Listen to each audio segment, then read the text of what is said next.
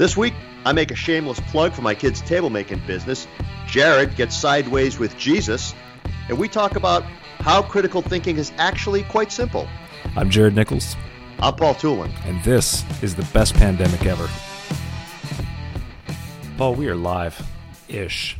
All right. We're live That's for our own conversation. That's every on. time. We're just going to start off this yeah. way here. Yeah. Now I know. now I can stop because we do a lot of talking prior to when we're actually doing the talking. We do. And I don't remember what I said or didn't say, so it's a good starting point to say, okay, now I'm recording this. That yeah. matters. Yeah, that's to make sure you can yeah. put that filter on to keep us all safe, you know, and and uh, yeah, that, that, that's that's for sure. So to make sure that, that our show doesn't get banned by Apple, because I'm sure they will be listening to our show. Yeah, that's a foregone conclusion that'll be banned. So, how's your week going so far? So, I, I, haven't. This is the first time I talked to you this week. Yeah, that's a genuine question. Um, what I'm saying that is for anybody listening to this who thinks that we may have already had this conversation. We have not. It's uh, it's been good. No, no, no. Yeah, it's been a good one. Um, no complaints. We're at now. So if if uh, if you hear noise in the background, because we've got contractors coming in and out, getting uh, a leak fixed and a bathroom redone. So that's nice. Best pandemic ever. And um, Mm-hmm. Yeah, yeah. So the week's been good. It's been fairly productive for the most part. Yeah, that's a really boring answer. How about you, man? How's your week been? No, I mean that's that's kind of the point, right? I mean when we when you when you call a show the best pandemic ever, you really ought to be able to reflect on a week that's been like, yeah, man, it's been pretty awesome, you know. Yeah. Um, uh, the absence, uh, you know, the absence of monotony is also probably a pretty awesome aspect of of of any week, you know, because it could certainly have gone the other way under other circumstances. Yeah, yeah same here. You know, I, I think I don't know if I've ever talked about it on here or not. I know you and I have talked about it quite a bit. Um, but my my oldest, who's 16, um, was going to get a job this summer because of the pandemic. He couldn't, and as a result, has essentially started his own live edge table business in our garage. What? Um, he's just finishing up. Yeah, yeah, yeah. So, Hold on. Did yeah, this start so from when you guys started creating that? Okay, go ahead. Yeah, yeah, yeah. Absolutely, yeah. So we created that table, right? We we we we made a coffee table for the back for the back patio, and uh, it was a live edge table made out of a piece of cedar. It just came out beautiful, yeah. and he helped me with it a lot. And he was like, "Man, he's like, you know, do you think I could sell one of these?" And I said, "Yeah, I, I'm sure you could if you want to do the work." And so slowly over you know the last month or so, he's he's built up all the skills. I mean, at first I was really nervous with him using a router and all these other widow making power tools. Um, but uh, but now he's completely independent. He's taking slabs of wood. He's leveling them. He's you know finishing them, uh, building different kinds of legs for them. I mean, he's so he's basically started his own little business. He's got he sold one for 250 bucks hey, on Facebook Marketplace, and he's got another one lined up that's going to be that he's going to sell for 400 bucks. He's already got a buyer for that. It's like a high top table, like bar height. So yeah, you want to talk about the best pandemic ever? That kid could have just been working some routine, you know, Chick fil A, McDonald's gig for the summer. And instead, he's learning skills, he's learning a trade, he's learning about business. And to his credit, he has, you know, he has basically, uh, you know, I've gone in on a couple of occasions and said, okay, I'm going to get those materials. I'll get that for you. And he's like, no, no. He's like, I want to, he's like, I'll pay for it with what I made on the other table. So he says, so I can have a sense of, you know, that, what it costs. And so nice. it's not even like he's, I mean, he's, yeah, he's applying the entire business principles. So yeah, so there you go, best pandemic ever. Man, no kids learning a skill, well, learning a trade. Uh, you know, that's impressive because uh, that's how this whole show idea got started. Well, that's how the whole best pandemic ever got started. Is when I called you that day, and I we talked about this a couple times in the show, and said, you know, how are things going? And then you made that statement, "This is the best pandemic ever," and you proceeded to tell me the story about you guys building a table. So that is really cool. Yeah. So the genesis of that is you guys built a table together, and now he thought, hey, that, that and I can attest, I have seen this table. I've seen the one that you guys built. That is a nice looking table. It's the one that's on your patio. You said right? Yes. Yeah. Yeah, yeah, right. yeah, yeah, We had lunch on that table. Gorgeous. Absolutely. Yeah. So yep. that that's a really cool Chicken thing. Sandwiches. oh man, that was so good. Yeah, it was awesome. So anyway, so yeah. so that's that's been a a, a feature of uh, of this week, and then uh, and then my youngest just finished up a uh, his second book in a series. Um, so he's he's consuming, yeah. you know, summer break, still consuming a bunch of books. Um, so yeah, we we, have, we had a good week. I'm trying to think. We did something else. I think we went somewhere. Or God, what's today? Oh, oh, oh, because we had Monday off, so we did something. I don't know, something great. Yeah, I, I, don't remember what it was, but it was it was something great. I think we spent a lot of time in the pool too. Oh, nice! You know, in our little redneck Riviera. Oh, I love that. Our above ground pool. So that's where my, my kids have gone over to my my uh, my mom and dad's, and they have one of those too. Those above ground pools. There was something funny I saw before that said. Uh, you know, you could almost you classify like the class divide can be summed up in whether or not you have an above ground pool or or a below ground pool. As a comedian, I think he said we're an above ground pool kind of family. I thought that was great. Oh yeah, yeah. yeah You're yeah, seeing yeah. those things pop up. Jim Gaffigan does a great thing about. Oh, maybe that was him that. Oh yeah, well that, because Yeah. yeah, he did a great bit about above ground pools, but also you know back in the day. Uh, my friend, I think I've mentioned him to you, the guy that I go out and I see in Washington every year. Yeah. Um, I told you a little bit about how that kind of evolved. Um, but uh, back in the day, they had two two in the history. In the history, they had two above. They put both of them up themselves. But it used to be that above ground pools. The reason they were so great is because you could do it yourself. Yeah. You could put those things up yourself. Now most people get them put up now, um, which is I think a either an indictment or a testament to you know how things have either progressed or devolved. It just depends on how you look at it. That we don't do those kind of things anymore. Right now, there's uh, you know we have the wherewithal for other people to do them, and people have made a business out of that. And, okay, that's fine. But it used to be that that's why you got an above ground pool because you could do it yourself. You know, um, I don't think there that's that that common, uh, but. You know, I will have you know we had someone put it up. that my wife and I put Yeah. this one up at my mom and dad's place, and it's 18 by 48 foot, right? So we put this thing Yeah. up. Now the difference is, I've seen yours, and yours actually has the hard siding, right? Yeah, yeah, yeah, yeah, yeah. Yeah. So theirs isn't. Theirs is one that. So a lot of them, I think, too. It's if you're going to get one that's meant to stay, like yours, because yours is big, and you're going to put in the hard siding. But this, but these other ones, you can pop them up and take them down. You're really, it's the liner is what lines through. It's not that hard to do. It's a little cumbersome at times, but uh, nonetheless, we did it. Well, with your kids' age, you know, when our kids were your kids' age, we used to have the old fuel blivet in a you know in a bag, right? I mean, it was like a, it was like a pool modeled after how a fuel blivet works. Like in the army, to to uh, make fuel transportable and portable, they have these big giant fuel blivets. They're just these really So- thick rubber. Yeah, I was going to say, explain what a fuel, Fuel blivet is. Yeah. So it's just a big giant rubber bag that holds gasoline of different kinds. They can drop it anywhere, and then they can fill it, and they can set up what they call a FARP, a forward aerial refueling and uh, what's the P for? Rearming and petroleum something. I don't know, but basically it's a it's a it's a little um, temporary base so they can extend the range of aviation. That's kind of what they do it for. But on big bases, they have these just huge fuel blivets. Anyway. Um, if you're on a small fire base, they're great for lying on and, and getting a tan. But if you know you have them in your backyard, I mean, essentially that those the, the model that they came out with, which was an inflatable ring Mm-hmm. that you just fill up with water, and that inflatable ring picks up the side. We had that when the kids were, you know, when the kids the kids were younger, and th- those things are pretty big for little kids. I mean, Yeah. they're, they're not a bad option. They're cheap. You get them at Walmart. The only thing you do there is you fill it, you fill that tube with air, and you fill, and then you put the hose in. That's Yeah. it. Yeah. You know, and they even have a they even have a little bit of a filtration system too. No, that's Um, that's what. So, yeah. but we, yeah, we we had to move on from that. It's so funny. I'm I I'm looking at. Uh, so we used to have one of those ten foot above ground pools at our old place, and the kids loved it. You know, my Yep. my boys are nine and six now. So th- this is you know when my youngest was three, and I mean, man, we just had a blast. The funny thing is, uh, you know, this comes to mind because I'm looking at the the house back here, and this is relevant to the pandemic because what I'm seeing is all around because a lot of the community pools, like our neighborhood pool, they're letting us come there but they're minimizing it to 25 people at a time and you cannot bring outside guests. So but there's still a lot of people who are thinking no i'm not even going to risk it.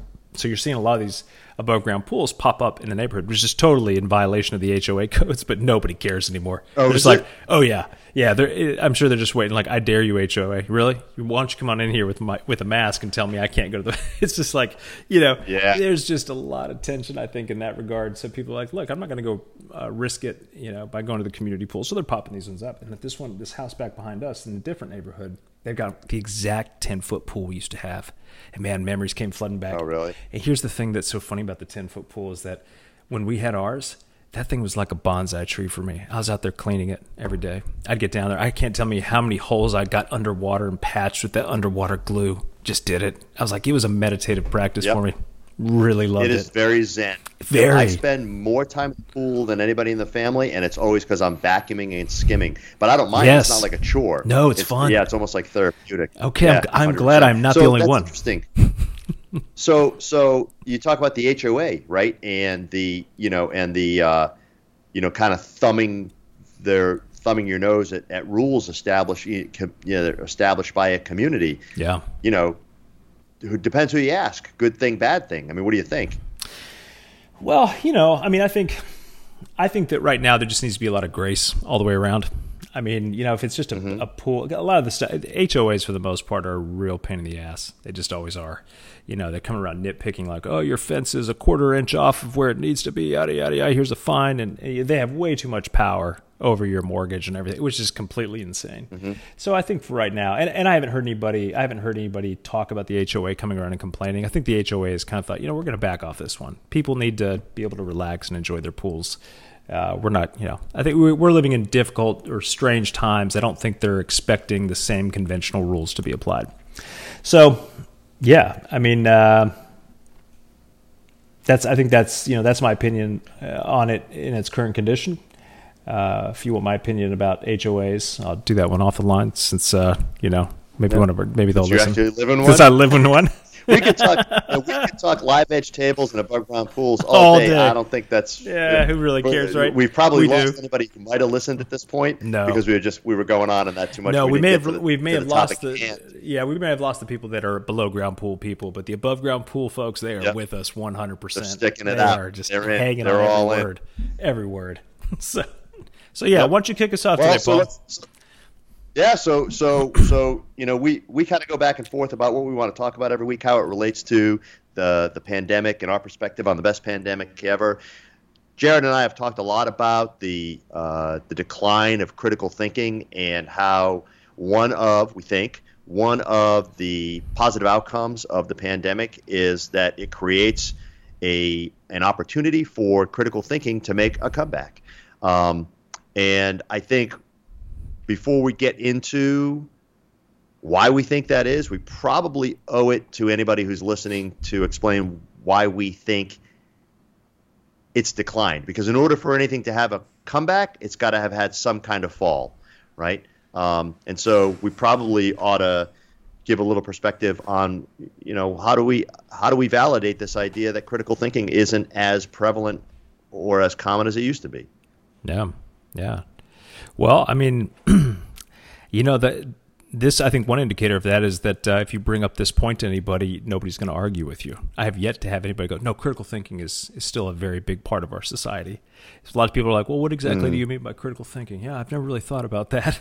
I mean, it's it's just been. Uh, uh, I, I think that it, critical thinking has been uh, thrown out because it runs counter to uh, our fast-paced, immediate, instant gratification culture.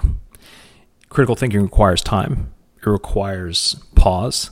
Um, it requires you to connect dots that are not right, you know, that are not uh, obvious, and be able to uh, better understand context, which is something that a lot of people are not very interested in. requires you to have a And uh, patience. patience. Patience. big time. Yeah, you know, critical thinking is really about having a, a holistic view, a big picture understanding of where we are today, where we've come from, and what that means for us going forward.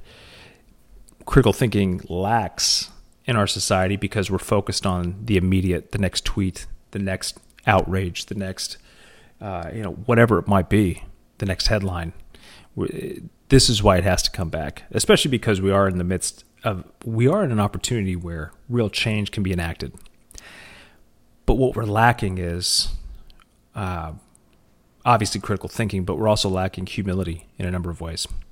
We're lacking humility, direction, and uh, a recognition that this is something that we all have to come around together. Otherwise, none of us are going to move forward. So you you know I am I am especially um, fond of the notion that I can only validate the things that I see in front of me, right? So I don't like to speculate wildly. Uh, I, mean, and and I, I like to think that that is a characteristic of critical thinking. I, I, I don't want to just assume that what I'm told or shown or fed is an actual fact, right? So, and I and I say that to validate what I'm about. You know how I the reason that I think critical thinking is uh, not as common as it as it used to be, and it's because in my day to day interaction, I am often surprised by very people that I know to be or perceive to be very intelligent who make assumptions based on information that's fed to them that I know to be fallacious. I know it is incorrect, or I know that they should know it's incorrect. And I'll give you an example. Um, when uh, when the the unrest or the protests or the you know current civil discord, whatever you want to call it, however we're going to characterize that in you know in our own little ecosystem between you and I. But when that all started, um, you know there was there was a uh, there was a I'll call it a rumor. There was a rumor going around that the local academy sports, and for anybody who doesn't have an academy sports, it's just a big it's just yeah. a big sports box store like any other ones, right? Um, yeah. So the local academy of sports had been broken into, and they had stolen all the guns. And these were smart hmm. people telling me this. These are people that I know are not they're not dummies, you know, but they took that as fact. And so as I am prone to do, I tried to validate that information on my own, and it just so happened that my wife had been at Academy Sports that day, that same day. And I said, Hey, did you notice anything going on at Academy Sports? And she said, "Well, yeah, they had some sign up about." I said, "I think I asked her specifically anything about guns or being broken." She said, "Yeah, they actually they had a sign up that said, you know, they were limiting the number of guns, uh, you know, one, you know, one per, um, and the number and the amount of ammo." And, and that was it. That that was the yeah. totality of the of what was actually happening there. It was a, a it was a marketing move essentially, so that they could serve as many customers as possible. Yeah, maybe they could make some, you know, some virtuistic you know, claim that they were trying to stem some violent. T- that's bullshit. Hold on, wait a minute. You are telling was, me that it, there was no break-in? That was completely made. There up. was no break-in. There was no break-in. No guns were stolen. But my point in that is, and you know, and we see that, and you and I talk about this all the time. We see that over and over, over and over again. Really smart people who just take the information that's thrown at them, um, and and I think there's a reason for that. And I think the reason for that is human beings are not designed or capable of processing information at the volume and velocity at which it is now delivered.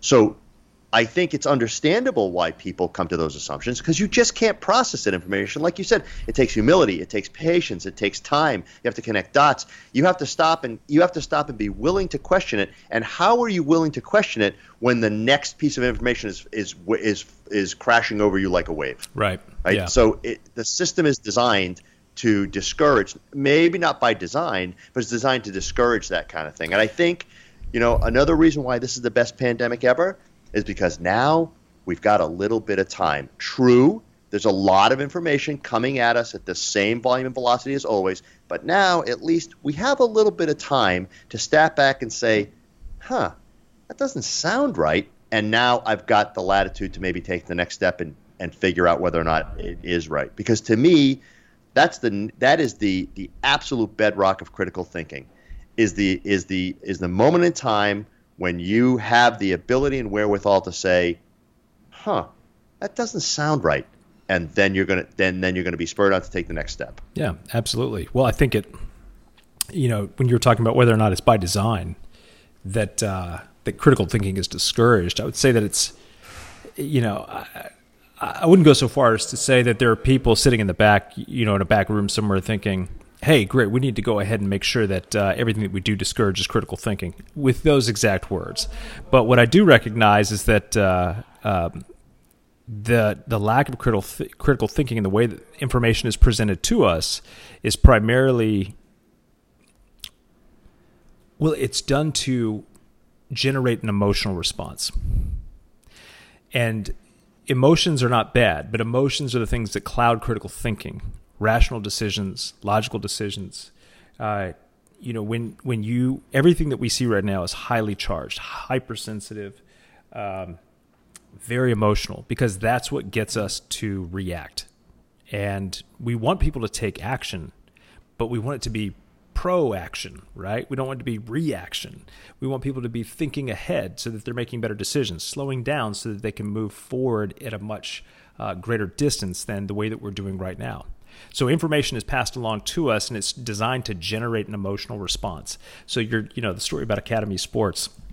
We see this kind of stuff all the time, um, but uh, yeah, if Academy Sports put it out, then that's just you know that's a pretty you know, sneaky little play. If somebody else was talking about it and somebody else told somebody else about it, and the way that it was interpreted was that, oh, Academy Sports got broken into and all the guns are stolen.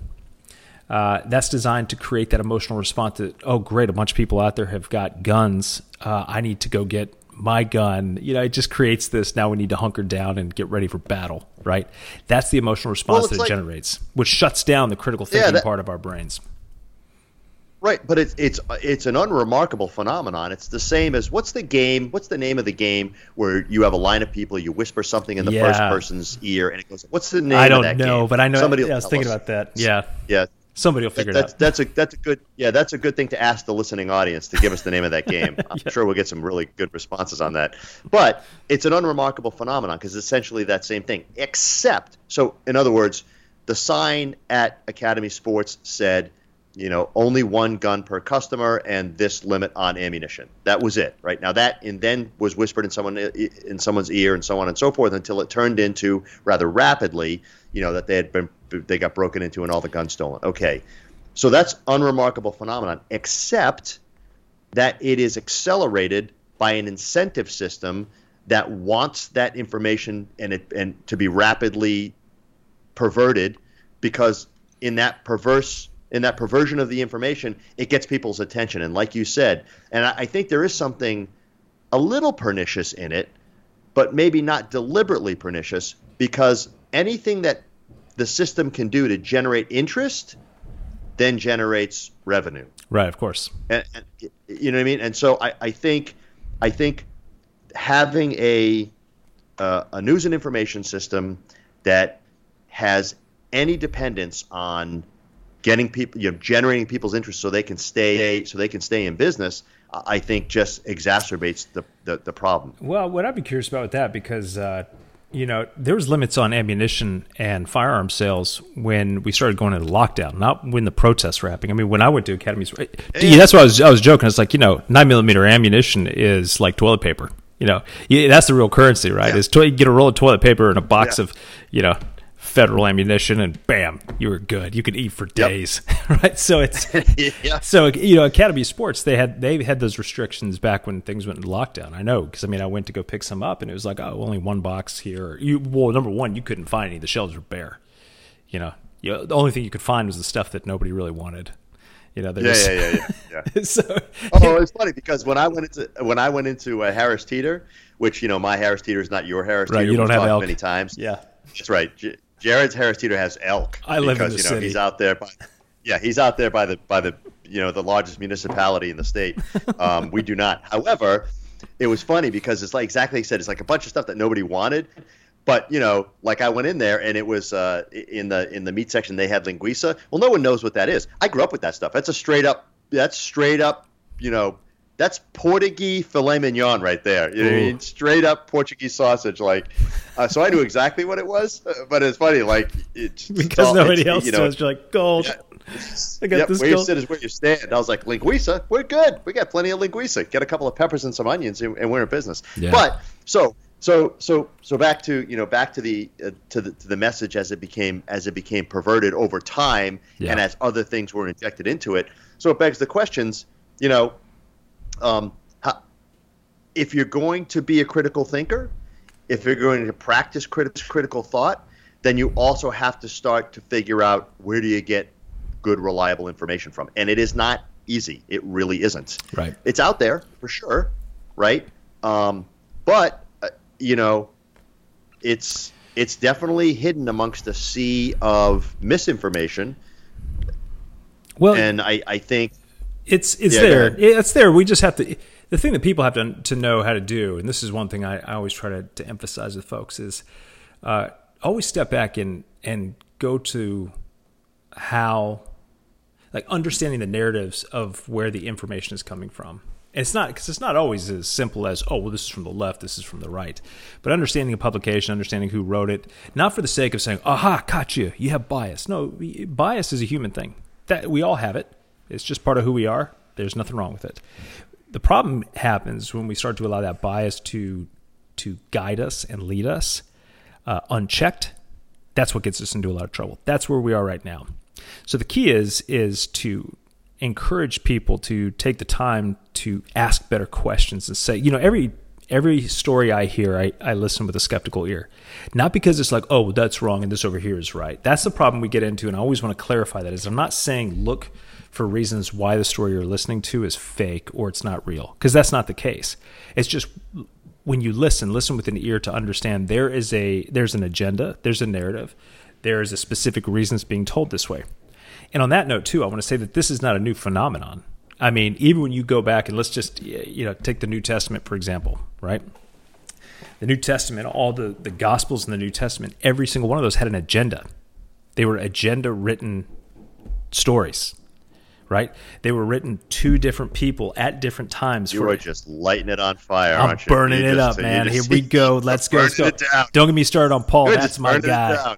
That's my guy. You were named after my favorite apostle. But the point is, is that the point is, is that we have to recognize that agendas have always been there. You know, talk to any biblical scholar, they'll tell you, you know, New Testament scholar, they'll tell you, like, no, no, no, there was a very specific agenda for this book. You know, Matthew was written, you know, to help people understand the lineage. You know, and John was written to help people, you know, to convince people of this, uh, you know, of the of the Trinity and the deity of of Jesus, right? Like these are these stories and narratives, regardless of what you believe or anything like that. They were specific with an agenda.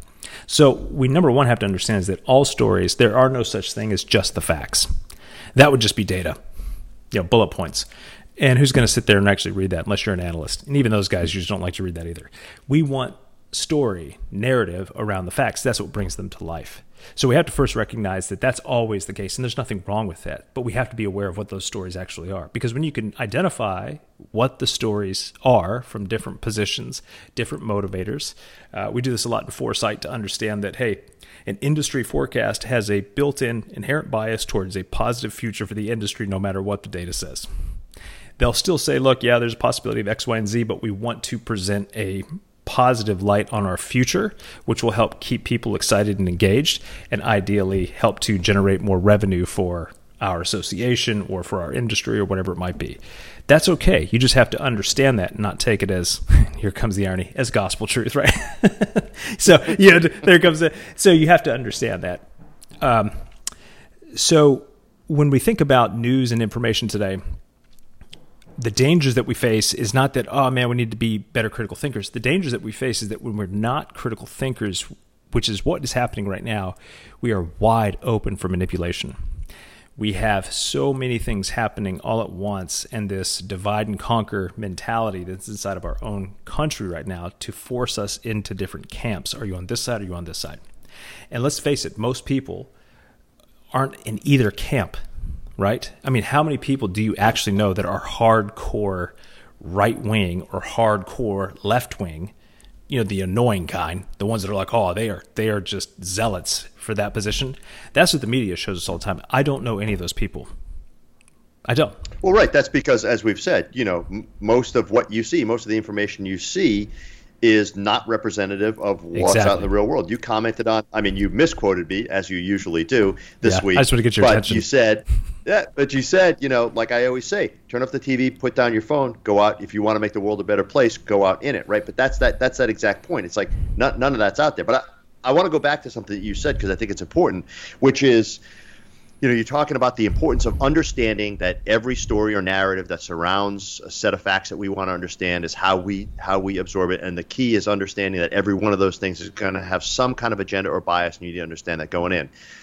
What's important about that for me is absolutely fundamental to the art of critical thinking, which is that's pretty basic fundamental thing. That's not a hard thing to do. Right. You don't need to be a Harvard PhD or a member of Mensa to have that perspective and approach. And you know, in the in the, in the military, um, one of the things we focus on all the time is the fundamentals. Like, you know, when when when we train new Green Berets, what we typically say is we want Green Berets to be the best at being in the Army. In other words, be the best at the fundamentals, right? Yeah.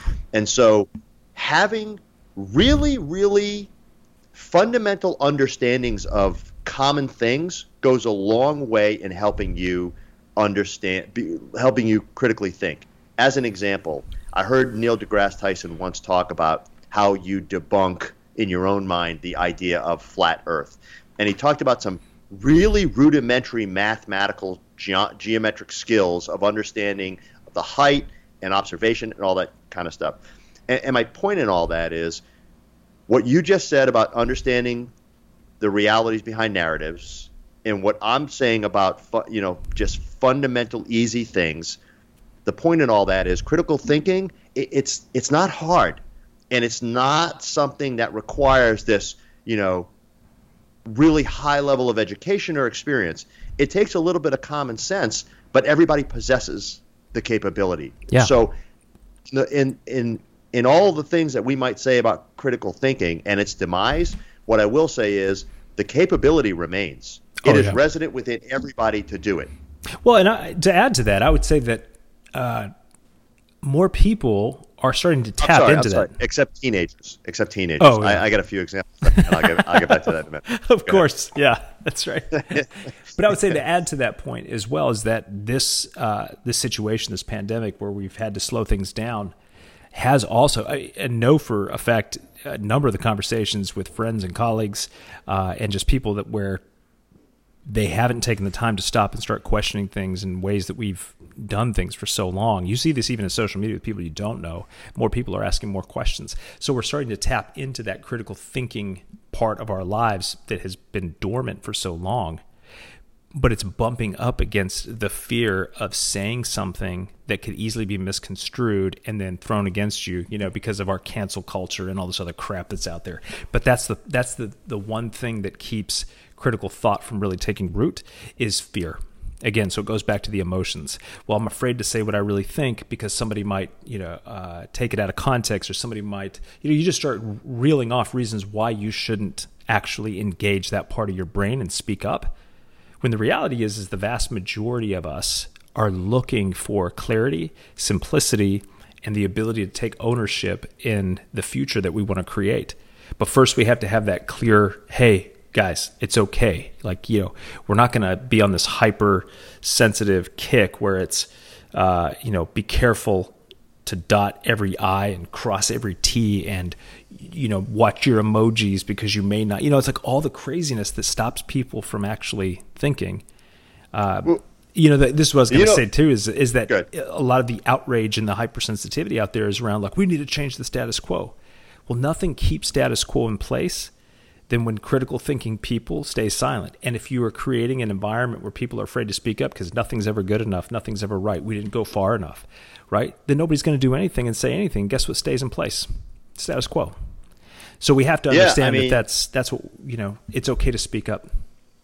Yeah, well, you know where it's okay to not dot your I's, not cross your T's, and where there are no emojis in real life, right? Virtual, I, I made a note about this for, you know, what we are going to talk about this week, that virtual reality is virtual, right? And it's funny. Um, I see people talking about, you know, oh, if you believe this, you know, and I, you know, you can expect me to unfriend you, or if I stop following you, all this other, you know, all these declarations of, you know, of of virtue and, and principle and all these kind of things. When was the last time, and this is for anybody listening, not necessarily just to Jared, but I'll ask it to Jared. When was the last time you had one of those heated kind of, you know, acrimonious conversations that you might have online with somebody online that you're actually friends with, right? In other words, do you have those kind of conversations online with your wife or your husband? No. Do you have them with the guy that you play golf with every Sunday? No. You have them with people who are have the relative anonymity of the virtual space, who you are connected to online because of the system and how it's created, and you know for for many good reasons why it exists. But those aren't the real people that you have. You'll never have those kind of conversations with those Yeah. people because they're people who you're accountable to in real life Right. you know, emotionally, physically, you know, uh, mentally, spiritually, whatever. Like y- y- that's where those things don't play. So, so always circling back to my belief that you know critical thought has a chance, and this idea that the people who are thinking about things and want to engage on difficult topics in real ways, you can't do it in a virtual space. Right. You've got to get out and do it in real space. Not unless you're doing it like this, where we're talking back and forth, and it's an open discussion. Because, yeah, uh, it's just you know, if if I see somebody who I know and respect post something that's absolutely ridiculous, I I call them up, or I or I say, you know what, maybe they're just having a bad day. That was idiotic. Yeah. Maybe they're just having a bad day. You know, if you see somebody post clear, so this is the thing that drives me nuts as well on this same front, is that these these conflicts are usually started because somebody is peddling another narrative that's not their own. They think it is because they've fallen into that trap. They've been manipulated into. And I mean manipulated, not like oh I've been brainwashed, although that's a possibility, you know, as well. But they've been they've identified with a certain narrative from a certain side of the aisle, and they follow that narrative to whatever end that it takes them because it starts to help the world make sense. That's why narratives are powerful that are created and neatly packaged. It gives you a definition for why the world is the way it is and where it's going and why you should be concerned and why the other folks are to blame. That's the danger that we run into. So when I see really smart people that I respect post say like a news story or a screenshot of something from Fox News or from MSNBC, immediately I'm just like, "Oh, you're a pawn, dude. Don't do that. Don't do that." I'm surprised, I, and I'm surprised, and that's why you know that's, that's, what starts at- the fights, you know. Yeah, well, at the top, at the you know, at, at the top of the podcast, I, I said, well, here's why I think critical thinking is you know is currently in decline is because of that very example. I see really smart people that and they'll post a headline that will you know that will that reinforces their beliefs and they don't acknowledge or they don't recognize that all they're doing is reinforcing their own beliefs and every once in a while it's incredibly rare now but every once in a while I will go into, I will look at the article because, as God is my witness, nine times out of ten, if you scroll down through the article, it doesn't even reinforce what the headline says. Oh, of course not, right? yeah. And so, yeah, and I had made that note on, I had made that note on our on our on our outline. What we're going to talk about how headlines have become a substitute for facts Yeah. right? And you know, and that that that reality and how it is diminishing critical thought because people tr- they don't. need. I don't know. It's I I, I don't want to characterize it as laziness, but um, you know they don't make that effort to actually and and, and every once in a while I want to write back and I never do because it's because I don't believe that that's any that you never accomplish anything in those conversations online. But every once in a while I just want to write back and say, hey, did you did you actually read this article because it says this other thing? I'll tell you the and we talked about this. We've already talked about this last week, but we talked a lot about the whole defund the police movement and what you know how that narrative got really messed up and how reform is required and how they really they really they really polarized the argument right off the bat by saying it that way. But there was an article about defunding about no about uh, might have been about defunding Minneapolis police or disassembly whatever it was. And if you look down in the article, it talks about how you know they're not talking about really doing substantive change for a couple of years. I mean, there's uh, so my point Right. is somewhere in the real world there's there's a rational approach that they're having a rational discussion, but it's all lost if you don't take the extra step to step back and like we say take that simple step that anybody can do and say, "Huh, that doesn't really make sense." Yeah. Instead of just automatically letting it reinforce what you already believe or just, you know, or just believing it on its face. Well, so so let's jump out of the weeds and go big picture here real quick because I want to. And if you're not able to talk about this, then of course we won't. But one, so in my training, this going to be about my, my doctor's appointment last week? Because I told you we no, that's going to talk that's going to that be at for that's like a special. That's only for those who are patrons. Yeah. you know, Yeah, who spend, yeah, yeah, who, who pay yeah. us for this. all. Yeah, you, get got to the- have, a- you you gotta have a stomach for that conversation. You mean your spa Yeah, day, as you cleverly Yeah. texted back to me? It was Yes, spa day. It's great. yes. I'd take one of these once a week. So, Yep. Yep. but but the uh, so this is the way I've described what's been going on in our country really since 2008, the end of the Bush era and into the Obama era, and where we are now. This is when you really started, or maybe it's just when I started to notice the hyperpartisanship really start to heat up. Um, but in uh, in my field, in strategic foresight, and as I've shared with some people here to help people understand this, is that what I've been trained for in my graduate program, and when we were, you know, when I was in uh, grad school and going through this and learning all this, I was one of maybe I was one of two out of 10 people in our graduate program who did not come from the State Department or think tank or you know one of the uh, military intelligence uh, organizations, and did not go back either. So there's maybe two of us that were in the private sector, and uh, one of the things that became really clear is that what's been going on in our country and all the way up until today, I said, what we're witnessing right now, is that this is psychological operations 101. This is what we've done for decades in foreign policy to uh, to disrupt civil societies, or what we maybe you know uh, in America or our, our, foreign policy might say, well, this is not a civil society. We you know we have American interests to protect in South America or overseas, and so we start to create a strategy of information that divides and creates chaos inside of the population, so that they're much more easily taken over, or that the United States can prop up or back a uh, pro-American government, right? Now, I don't say all this because I'm like, oh, well, this is not about to be a commentary on uh, foreign policy, but this is more about a tactic and a technique to soften the ground before uh, injecting a certain type of um, uh, a mission, if you will, right? If we want to have greater influence over a region, we start by creating a mental game, a psychological operation, right? Um, this is what I see going on in our country and have been is that it's a divide. The, the, and I think I heard somebody say the other day that the whole concept of divide and conquer was a Nazi saying. And if that is the case, see, that's an example. I'm like, I did not know that. We hear divide and conquer all the time. But the, but the reality is, is that's what it does.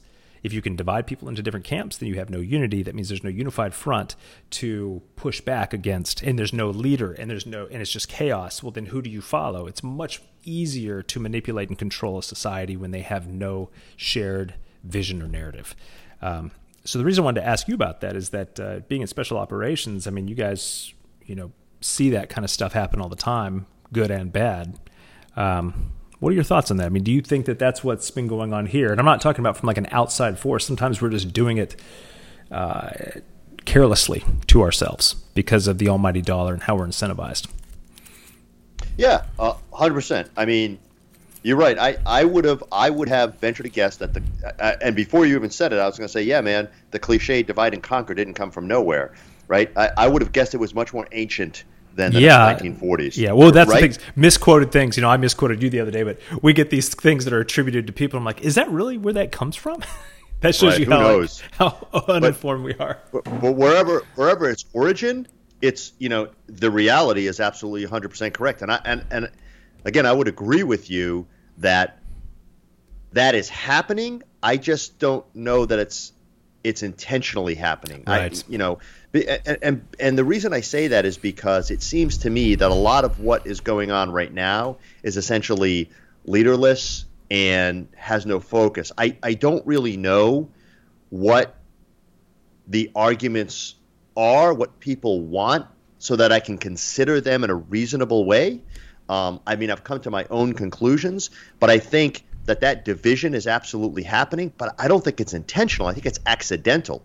Um, and so, I, so that gives me a little bit of hope. I mean, always, you know, we're always looking. I mean, we named this podcast in a very positive way because we're always trying to look at the potential positive outcomes of things, right? Um, and also looking at the, or at least arguing against the presumed malevolence of many things, right? Where a lot of things just become what they are um, out of, you know, out of for relatively benign reasons at yeah. first, because people just don't realize what's happening. But I, I, I, I agree with you. I, I think that that is happening. I just don't know that it's that it's deliberate. Um, yeah, I mean, maybe not like on a national scale, right? Like somebody's behind a back wall saying, "Here's how we're going to do this and manipulate this and create the situation." They're well, definitely well, you know, uh, you know, in the in the spaces that I the the social circles that I run are very national security heavy, obviously. Very intelligence heavy, and, and a lot of people are making the argument that, that that there is an outside influence that is fomenting that division and accelerating it. Now, again, as a, in in in a uh, as a practice of critical thinking, I got to stop back and say, okay, well, let's think about that. You know, and some of that evidence is inaccessible to most people. Right. Yeah. If you were going to demonstrate evidence of that kind of thing happening, yeah.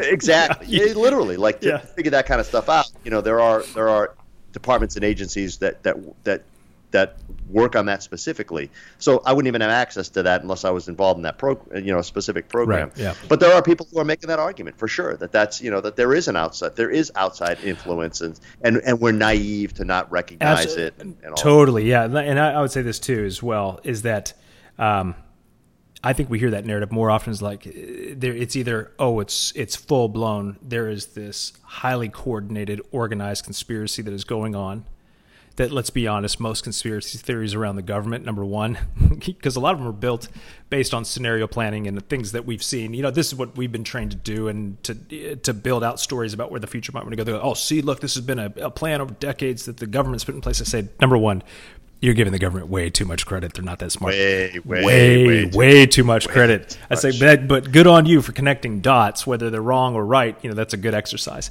The other thing is this that I do want to say is that uh, critical thinking is also about knowing how to connect those dots in a way and be able to backtrack and say, look, here's the evidence for this. Uh, here's how we see these things connected. Asking the question of, uh, you know, the old adage, follow the money. Right? When you say, why are we making decisions that seem to be moving against the interest of the public? Constantly, then you have to step back and say, well, follow the money. Who is at risk of losing here? Who wins and who loses? We get back to basics here. Who wins and who loses? And that starts to give you a direction to look in. I, I'm never one of these folks. Uh, that thinks like, oh yeah, no. Anybody who thinks that there's a conspiracy or that there's this nefarious activity going on, they're all just crazy. I hear people say that all the time, and I think you're ignorant. I said, if you know how, you know, because you obviously know, being in special operations, I know in my line of work, it's like we have to go look for these things and be able to see, look, here's how the world might be unfolding over the next 10, 15, 20 years, and why we see you know patterns emerging that we've seen throughout history understanding the different cultures and different regions and why and how they make decisions and how if certain things start to happen then those decisions could quickly be accelerated into a reactive state that could kick off a, a war over like you have to know how to connect all of that stuff to envision possibilities. So we're not the only ones who know how to think that way.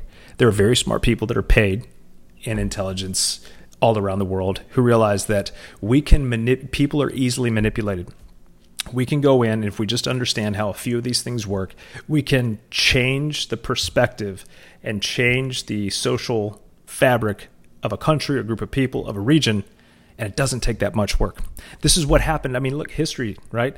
The overthrow of uh, of the Shah in Iran, right? The whole, you know, the whole Islamic revolution and what was it 1975 76 Yeah. it's all documented right? We went in there. It was a cia operation. This is not a, like it is documented declassified. This is what we did. And the cia was absolutely blown away how easy it was to overthrow their democratically elected leader and place in somebody who is more friendly to uh, the british petroleum company. I'm getting some of these details wrong here. We had to pull these things up. But that's how we did. So what we see happening i do think that there are outside influences for sure. But instead of using that to say, well, Russia's doing this or China's doing that, it's like, of course, we're all doing that everywhere. We've been doing this for years. This is why critical thinking is required of us, especially if it comes to the future, not just for ourselves, but the future of our country. I do think we are at a crisis point as well, right? Is that if we are not, if we're asleep at the wheel as citizens, we are going to give up a lot of things that we value and take for granted right now. And as you and I both know, and as many people know who pay attention to these things, once power and authority is granted to whoever, they don't want to give it up. Right? When you can start to put in rules and regulations, a lot this whole thing we talked about over one of our shows that I don't think we actually put out, but it's about the Patriot Act. Its intent, it's still here today, but its uh, purpose. You know, I mean, we, we don't have to go all into that, but it's like it has had wide sweeping impacts on our civil liberties and uh, all kinds of things have happened out of 9-11 that, you know, again, we just we give up a lot when we're not engaged. Does it mean that it's always nefarious? No. But it means that look, we have to ask better questions. We have to think more critically. And if we decide, if we opt out of that part of the conversation for ourselves, for the world, for you know, for anything, that's on us. We're opting out Yeah. of our own and we're opting into somebody else's. You know, I, I'd like to go. I'd like to be able to go back in time and find somebody from hundred years ago and kind of ask them, you know, their perspective on the state of the world and and where we're headed and and see if they'll, you know, and and be able to bring them here and have them look around and, and see what they would say and you know because I I have to imagine they they'd probably say something along the lines of, "Eh, it's, that's not that bad. It used to be a lot worse, man." You know, Yeah. like so. And, and my my point in Yeah. that is that um, you know, I, I don't I don't know that I don't believe that our situation is dire at all No, no. because I go back to I go back to what I you know what I always say. When I'm out in the world, look, I had a friend of mine went down to the county courthouse to renew his concealable carry license. He went down there. Just got mine in the mail. Yep, went down there and and noted that, and this was this was literally like like a week ago, right? Yeah. So things were pretty hot Yeah. went down there to the county courthouse, and there were predominantly African Americans down there. Mm-hmm. Um, and you could talk about you, you know communities and and history and cra- all that kind of stuff. But the point was, he went down there, he walked in, did his business. On his way out, he walked, you know, in and among all these people who, by the by the standard narrative that's being thrown at you, should have essentially, you know, surrounded him, challenged him. And you know what his experience was? Was pleasant. Hey, good morning. How you doing? It everything was fine. Imagine Eh, that people You know I mean? talking to people. Yeah, yeah, yep. And so, and so, I think, you know, now is a good time for people to uh, to reinvest in critical thinking because they have the time to do it. The tools are out there, and it turns out it's really not that hard to do. It takes a moment of pause, a little bit of acknowledgement that you know we don't know everything, Yeah. um, and a little bit of understanding of how things kind of work. And you can really go from just being someone who consumes information that's thrown at you and allowing it to think for you to being someone who stops, thinks through it, and comes up with a more rational, objective perspective. And we didn't really talk about the importance of objectivity and all that kind of stuff, but I mean, I think they go hand in hand. So, Well, of course, yeah, Um, yeah. I mean, that's uh, you, the most liberating thing is exercising your ability to think critically, right? I mean, um, 100%. George Orwell's book wouldn't have been so popular had that not been the case. You know, the thought police is a real thing that I think we're experiencing today. Again, I'm not somebody who is a dire. I, I'm a very optimistic. I'm an optimistic futurist, right? I used to say when I was uh, in my graduate program, first getting into this field, uh, one clear thing came to me. I said, um, "You have two options when you start learning how the world works and getting into foresight and these tools and understanding the philosophies and ideas behind it and how it's used to create change and whatnot. I said you can uh, because you start to learn how to spot things that other people aren't seeing. I said you can either one become a raging alcoholic, or number two, uh, become an eternal optimist. I said those are your only two options, really. You know. Well, let's not let's not automatically assume that they're mutually exclusive. Oh yeah, yeah, no, that's true. Yeah, I've never even thought about that. See, that's critical Yeah, thinking yeah. right there. You've just introduced Absolutely. a third, a third both. element. There's no reason why they have to be one or the other. Exactly right. That goes against the whole philosophy of foresight. It's like, well, it's never a either or. It's an and both. That's oh, come on. So on that, so on that note of potential options between, uh, you know, between being an optimist or an alcoholic, why don't you, uh, why don't you take us home? All right, here we go. Excellent. Yeah. So, uh, as always, how do you how do you recover from that one? Uh, as always, thank you for listening to the show. If you have not subscribed, please do so. And of course, uh, please send this on to your friends, your family, uh, your enemies, really just anybody. Go ahead and post this on social media. Let's do that. So we've been talking a lot of trash about social media, but it's still a really good and powerful tool, and it might be where you have found us. So definitely, why don't you go ahead and share this? Go ahead. We'll wait. We'll give you like five seconds. Go ahead. Thanks for stopping by. We'll see you next week. All right. See ya.